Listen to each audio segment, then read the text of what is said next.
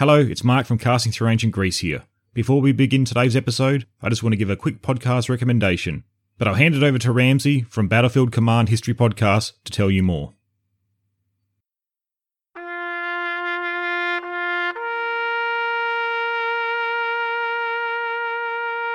Battlefield Command podcast will take you into the very heart of battles, ranging from the ancient world down to the wars of decolonization. You will be able to learn the strategies and tactics of military commanders throughout time.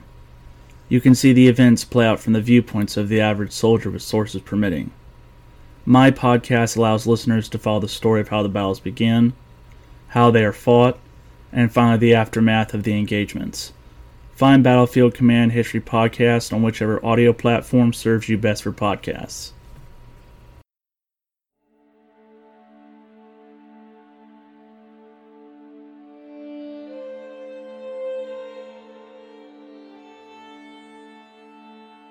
When the Athenians saw them on the summit, some leapt from the wall to their death. Others sought sanctuary in the inner shrine of the temple, but the Persians who had got up first made straight for the gates, flung them open, and slaughtered those in the sanctuary. Having left not one of them alive, they stripped the temple of its treasures and burnt everything on the Acropolis. Xerxes, now absolute master of Athens, dispatched a rider to Susa with news for Artabanus of his success. Herodotus from the Histories.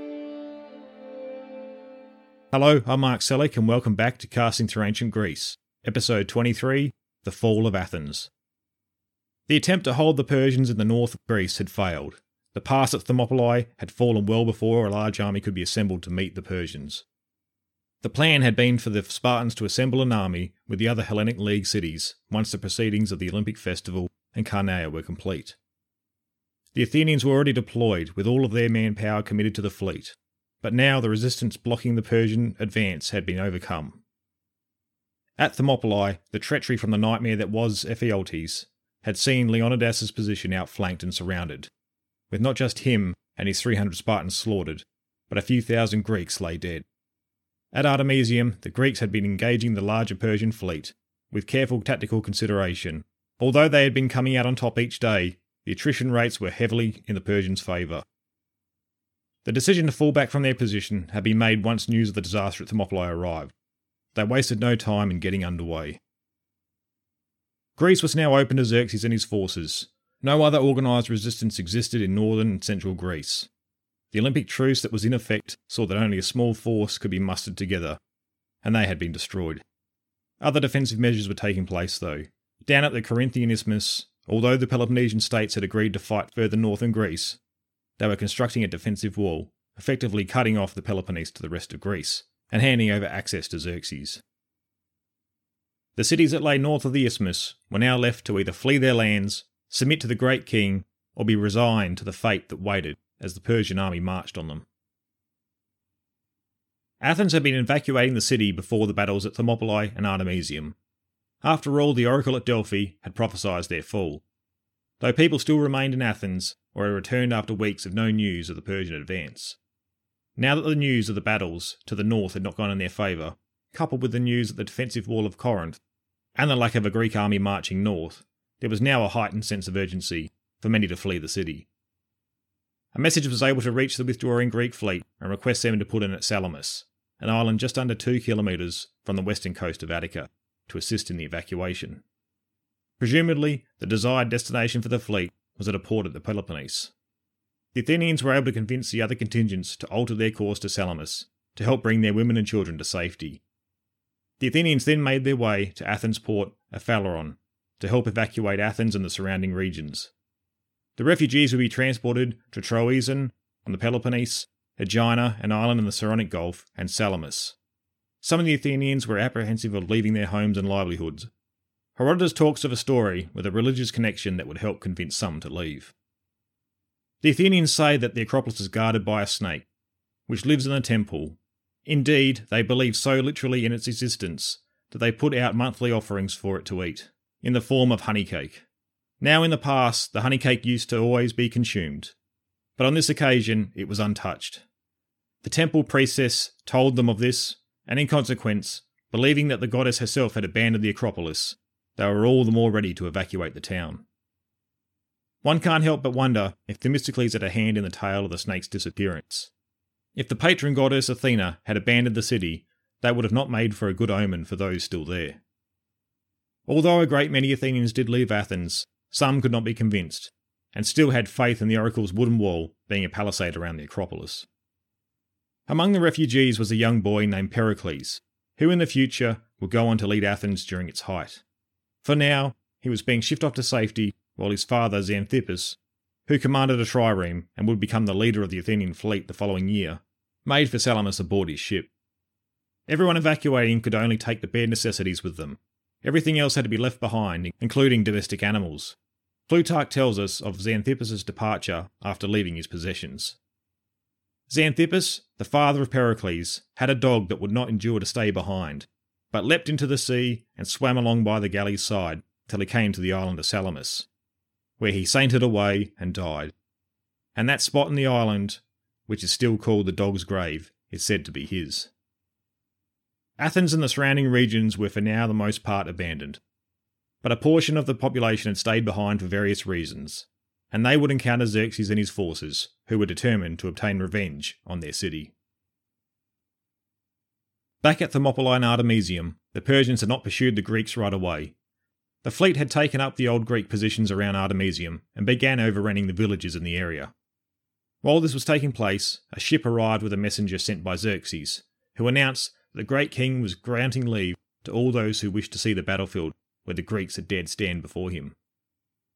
Before Xerxes allowed his forces to tour the battlefield, he had it prepared to highlight his victory and the cost to his own army in achieving that victory hidden away. Herodotus records that 20,000 of Xerxes' troops were killed at the pass, and that all but 1,000 were taken away and buried out of sight. This way he would be showing a sprinkling of his own dead amongst the many Greek fallen. Many men from the fleet took advantage of the leave offered, and not enough boats were available to accommodate all that wanted to visit.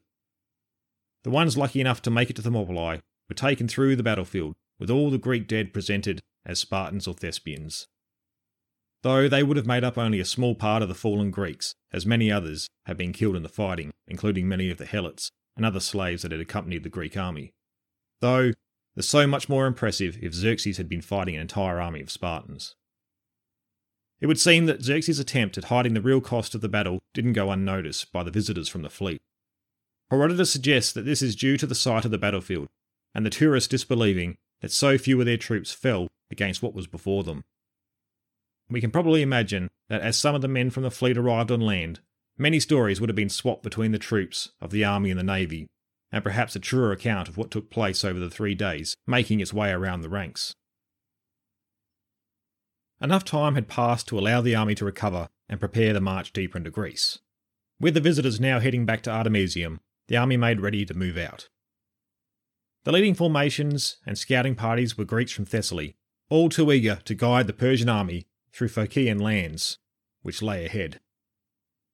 The Thessalians and Phocaeans were bitter rivals, and the two regions had their fair share of wars with each other. Herodotus tells us that Phocis was one of the only regions in the northern areas of Greece which did not Medize, though he puts the reason for this at their hatred of the Thessalians not any notion of pan Hellenism. The Persians marched through Doris and then into Phocis. The lands that had submitted to Xerxes were mostly left untouched by violence. Once the Persians reached the lands of Phocis, though, everything changed. Most of the Phocaeans had fled their cities and villages, either to the Parnassus Mountains or to friendly regions west. Every city, village, and temple that the Persians marched into was razed to the ground. Those who had decided to stay and not flee were treated as the enemy, and much killing and rape took place. The Persians were unleashed and could gain their fill of loot and women. Stories from fleeing Phocaeans surely would have filtered southward, coming as a warning to those regions standing in defiance of the Persians, and yet to have had them enter their lands. After marching through Phocis, the Persian army was at the border of Boeotia, and here Xerxes had decided to split his forces.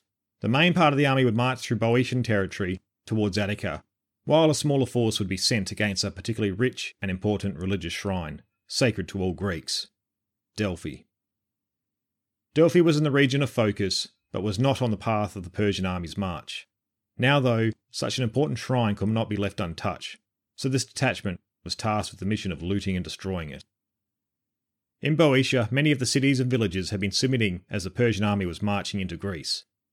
To ensure that when the Persians arrived in their region, they would not be treated as enemies, the Boeotians, headed by Thebes, had been in diplomatic contact with King Alexander of Macedonia, a trusted friend of King Xerxes.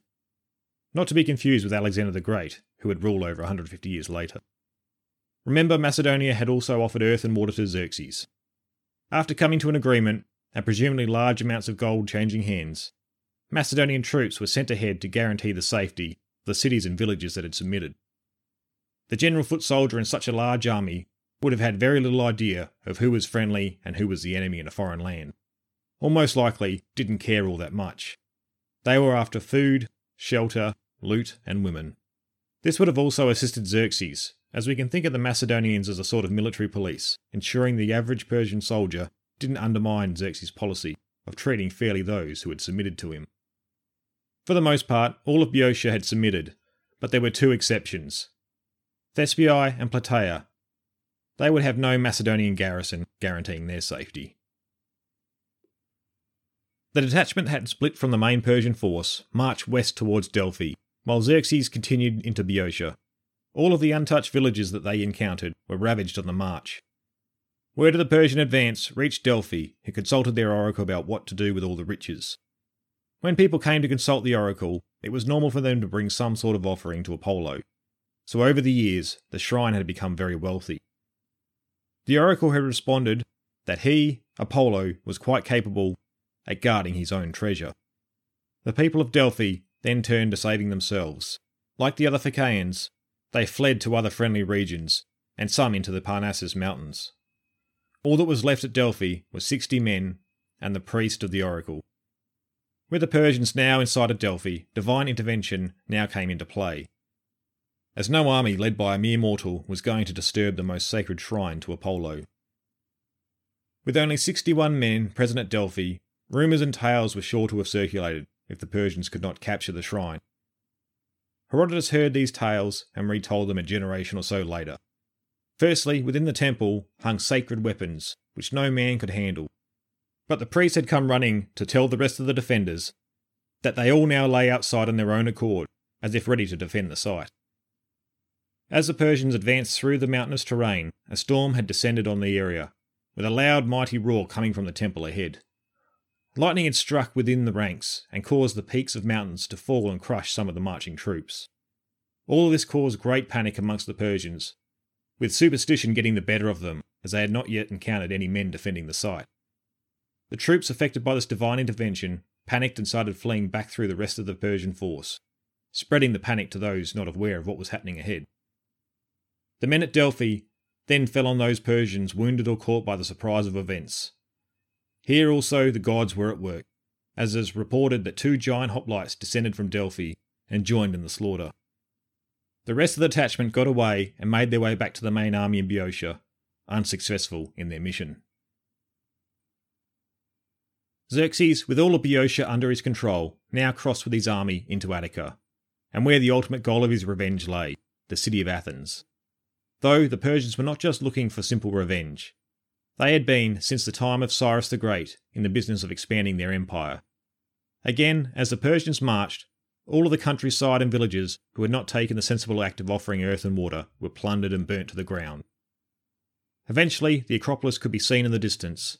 After leaving Sardis in mid April, the army now had Athens in sight in early September. As the approach to Athens continued, Xerxes discovered that Athens and its surrounds were mostly deserted. Only a small following Athenians remained on the Acropolis, believing that they had interpreted the prophecy given to Athens by the Delphic oracle correctly. They were sure that the wooden palisade that surrounded the Acropolis was the wooden wall referred to. Once arriving at the Acropolis, Xerxes had the army centred on the hill of Ares, or Areopagus, which lay opposite the Acropolis, and from here siege operations were directed against the defenders.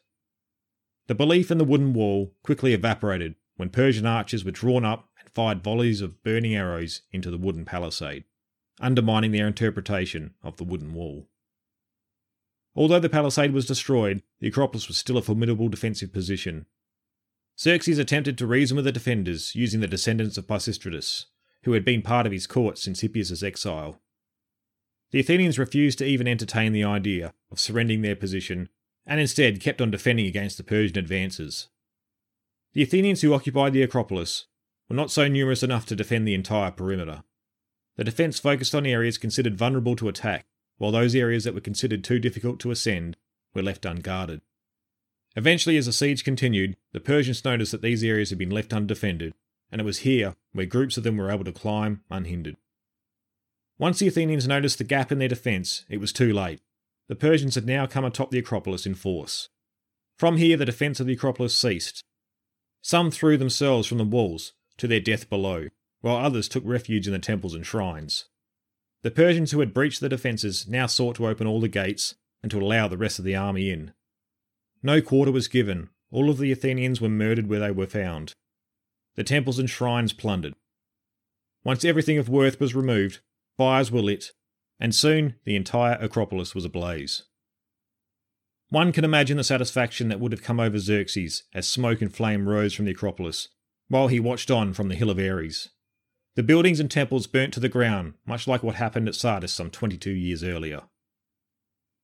We hear on the next day, Xerxes had some Athenian exiles that had been travelling with the army go up into the ruins and make sacrifices to their gods.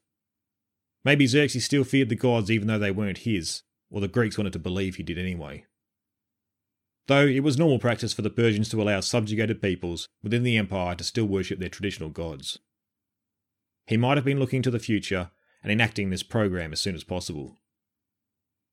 What the Athenians saw up on the Acropolis would suggest to them that Athena had not completely abandoned Athens. On top of the Acropolis within one of the temples was an olive tree, which was sacred to Athens. If you recall from our episode on Athens, it was the gift provided by Athena that the Athenians had chosen and therefore named their city after her. Well, this olive tree had been destroyed in the fire, but the exiles saw a shoot, one and a half feet growing out of this burnt stump. So perhaps Athens was not Xerxes yet. With the Persians continuing their advance south into Greece, and the Athenians having assisted the evacuation of Athens, other Greek ships had been assembling off the coast near Troezen on the Peloponnese. With the fighting at Thermopylae and Artemisium, other contingents were still collecting crews and ships to help in the defence, or providing further reinforcements to their already committed contingents. The rallying point was at Troezen, with the intention of deploying from there. With the retreat from Artemisium, it was assumed that the main fleet would also make its way back to Troezen. With the change in plans, and the fleet now at Salamis, the Troezen fleet now set sail to join the rest of the Greeks. With the joining of the two fleets, the Greek naval force now numbered more than the 321 deployed at Artemisium. After taking into account the losses, the total Herodotus gives for the fleet at Salamis was now 378 triremes though if we add up the list of how many ships each contingent supplied, we get 366. With him also saying that two ships from the Persian side defected to the Greeks, which slightly bumped up this number before the battle begins. Other totals have also been provided, namely by Aeschylus, who was a poet and had fought at Salamis. He has in his poem, The Persians, a messenger revealing to the Persian queen that the Greeks numbered about 300 ships, though maybe we need to keep in mind that this was a work of poetry written for the Athenian audience. Rounding down the numbers would have made their victory seem even more impressive. No clear plan had been outlined to make a stand at Salamis. All the Greeks had saw Salamis being was a new assembly point for the fleet instead of at Troezen. Although it seems one man, Themistocles, had already begun devising a plan in his head. After Artemisium, Themistocles learnt that the promised army from the Peloponnese that was supposed to have marched into Boeotia did not eventuate. Coupled with this, he had learnt that the defensive wall at the Corinthian isthmus had gone ahead. His city Athens was now left defenceless. The Peloponnesians had left them high and dry. One cannot help think that during the withdrawal and time in port at Salamis, Themistocles would have been devising a plan to bring the fight north of the Peloponnese. Once all the commanders had assembled, the intention was to hold a council to discuss the next course of action. Once all had assembled, Eurybiades held a council of war to outline the fleet's next course of action. He had opened the floor to any commanders for suitable suggestions of where they should engage the Persians. It was clear, though, by suitable, he was asking about where in the Peloponnese, as he made it clear it needed to be from territory the Greeks controlled. In his eyes, Attica and anywhere north of the Isthmus was already lost to the Persians. The main consensus was that the fleet should fall back to a port on the Peloponnese, where they could be in range and support the defensive line across the isthmus at Corinth. It was argued that if the fleet fought forward of this position and was defeated, they would be easily cut off and surrounded, where if they fought from the Peloponnese and disaster struck, they could fall back into the friendly territory and more options would be open to them. Themistocles must have been standing there quite perplexed at the defeatist attitude his fellow commanders were voicing. The council was interrupted by a messenger who had arrived from Athens. He brought the news that the Persians had marched through Boeotia and into Attica, destroying the farms and villages they passed through. They had arrived at Athens and had captured the Acropolis, reducing it to ruins. The news had seen some of the commanders' resolve shaken to the core, and instead of waiting for the meeting to conclude, they headed back to their ships and set sail right away. Though the majority remained, and the decision to fight a battle in the defence of the isthmus was cemented by the news. All the commanders departed the council to ready their ships and crews, as there was much to be done if they were to depart at daybreak the next day. Themistocles seems to have been at somewhat of a loss and maybe slumped into a slight depression at the decision that was arrived at during the panic at the meeting. We don't hear any accounts of him interjecting during the council to put forward his view, which was very unlike him. Upon returning to where his ship was beached, and presumably the other Athenian ships, news would have been circulating amongst the Athenians of the fate of their homeland. He told the other Athenian ship commanders of the decision reached at the council, one of the commanders spoke up against this course of action, which seems to have injected some fire back into Themistocles. At the council, he was far outnumbered, and hearing nothing but defeatism. Now he was in the presence of fellow Athenians, who helped him shift his focus back on track. One of the other Athenian commanders made his fears known. If the Greeks did not make a stand here, the fleet would ultimately disperse, with the many contingents being more concerned about trying to save their own cities or villages rather than fight for all of Hellas. Ultimately, there would be no Hellas to defend as the Persians would conquer each region, one by one, with no united force to oppose them. After hearing him out, Themistocles departed the Athenian camp right away, heading straight towards Eurybiades' ship. Themistocles was invited on board his ship to discuss his urgent concerns. Themistocles and Themistoclean manner now presented the argument given to him as his own, while also raising some of his own points. His aim was to have Eurybiades recall the council so he could convince the other contingent commanders to stay at Salamis and fight. Eventually, Eurybiades was convinced and ordered the contingent commanders to reconvene for a second council. Once all the commanders had assembled, the old Themistocles sprang into action. He didn't wait for Eurybiades to address them and explain the great urgency for the second council. He had decided not to use the same exact argument that was presented to him back on the ships, and which he had presented to Eurybiades.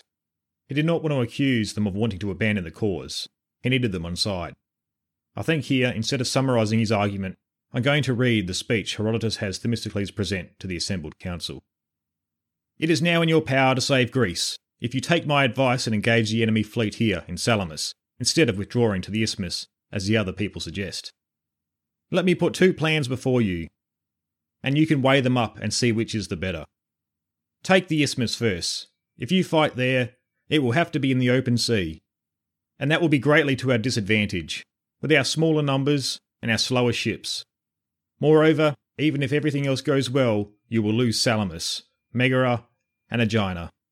Again, if the enemy fleet comes south, the army will follow it, so you yourself will be responsible for drawing it to the Peloponnese, thus putting the whole of Greece in peril. Now for my plan.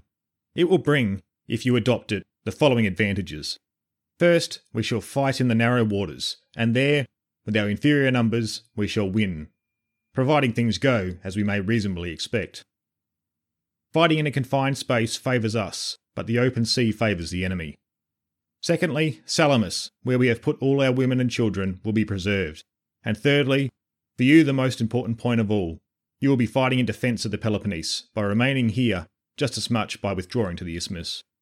Nor, if you have the sense to follow my advice, you will draw the Persian army to the Peloponnese. If we beat them at sea, as I expect we shall, they will not advance to attack you on the isthmus, or come any further than Attica. They will retreat in disorder, and we shall gain by the preservation of Megara, Aegina, and Salamis, where an oracle foretold our victory. Let a man lay his plans with due regard to common sense, and he will usually succeed. Otherwise, he will find that God is unlikely to favour human designs. The Corinthian commander, Adimantus, attacked Themistocles, accusing him of being a mere refugee, and he should not have a say in matters, as he was a man without a country now. Seeing that this measured approach was not having the desired effect on some of the commanders, Themistocles now turned to pointing out some hard truths to them. He addressed Adimantus's rebuke by pointing out that Athens had upwards of 200 ships, and therefore Athens still existed. Athens was more than a physical city, she was her people and the power they exerted. While this was the case, she was still a more powerful city than that of Corinth. Before anyone else could speak, he then shifted his attention to Eurybiades, and with fire still burning inside, he said, As for you, if you stay here and play the man, well and good. Go, and you will be the ruin of Greece. In this war, everything depends on the fleet. I beg you to take my advice. If you refuse, we will immediately put our families aboard and sail for Siris, in Italy. It has long been ours, and the oracles have foretold that Athenians must live there some day. Where will you be without the Athenian fleet? When you have lost it, will you remember my words? Eurybiades knew all too well that Themistocles was right, there was no way the Greeks could oppose the Persians at sea if the Athenians left. They made up almost half the entire fleet, and he was not prepared to see if he was bluffing. With all the debate about the best course of action, Eurybiades now took the view counter to his fellow Peloponnesians. The fleet would remain at Salamis and make battle with the Persians there. Themistocles, as well as the Athenians, would have been pleased with the decision made. But he would have also been somewhat wary he knew any change in matters could alter the decision reached.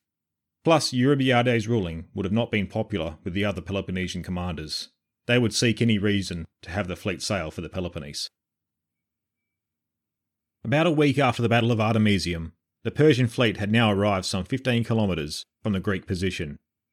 They made use of the Athenian port at Phaleron and also occupied what would become the port of Piraeus. They had set sail from Euboea four days after the battle taking another three to arrive and meet back up with the army.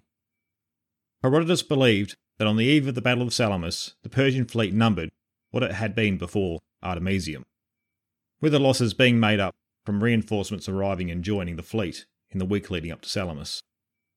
Most modern historians believe that this fleet was most likely around 700 triremes, not the 1200 or so that Herodotus reports, though it still far outnumbered the Greek fleet. Where the Persians had beached and anchored their fleet suited the strategy that they would like to have followed. This would have surely been a consideration amongst the commanders.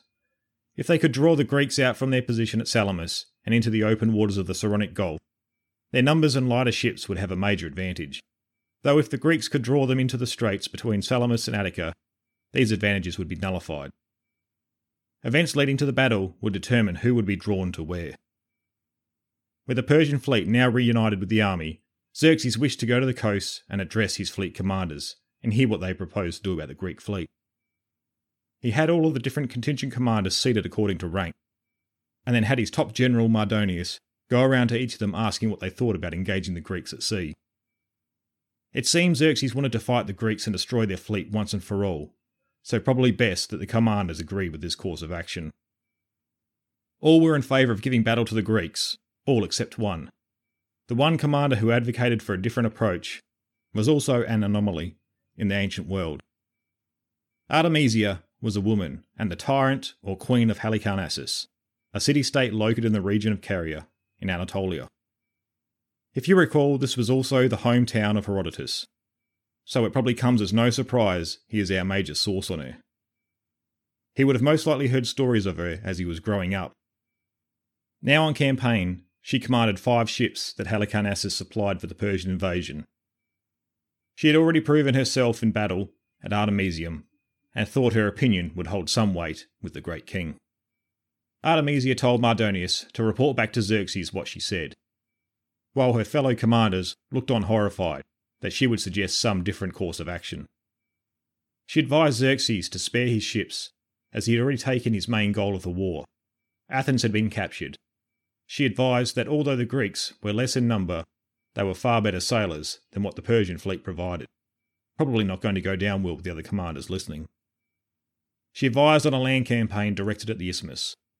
The Greeks, she had heard, were on the edge of collapse with their league, and their fleet would soon scatter, given enough time. She feared that if the Persian fleet offered battle, it would be destroyed and the army would soon follow the same fate. She then continued to flatter the king before calling out the supposed allies of his, suggesting they did not have his best intentions at hand, and not to put his faith in them to win a battle at sea. Those not horrified at her frankness, but were jealous of the influence she held, would have most certainly been smiling thinking that Xerxes would punish her for suggesting something different to what he likely wanted to do. But when the response collected by Mardonius was brought back to Xerxes, he showed respect for what Artemisia had said. She had served him well in the past, and so he was prepared to listen to her opinion. It is impossible to know if Artemisia really had put forward this suggestion, or if she is serving as the fateful warning to Xerxes in Herodotus' account. Xerxes, though, had decided to follow the majority of his commanders in engaging the Greeks at sea. And really, this is what his intention was from the beginning. He believed that the fleet had not achieved its mission at Artemisium because he was not there to oversee proceedings. Surely, if the great king were present, the men would have fought much harder. Xerxes now ordered for the fleet to make ready for battle, so it would seem that the Battle of Salamis would soon develop. No one had made a clear plan for the battle to take place there, it would come about as a result of events taking place over the past week. For one side, it would happen to be a matter of being in the right place at the right time. For the other, the wrong place at the wrong time. On the eve of Salamis, the Persians were determined to give battle. The Greeks, a decision was reached, but for how long that decision would last was anyone's guess. The different Greek contingents were far from united in their enthusiasm to fight at Salamis. Themistocles knew this. Perhaps, if they had no other choice but to fight there, they would sail out as a united force, with a united cause. Thank you for your continued support.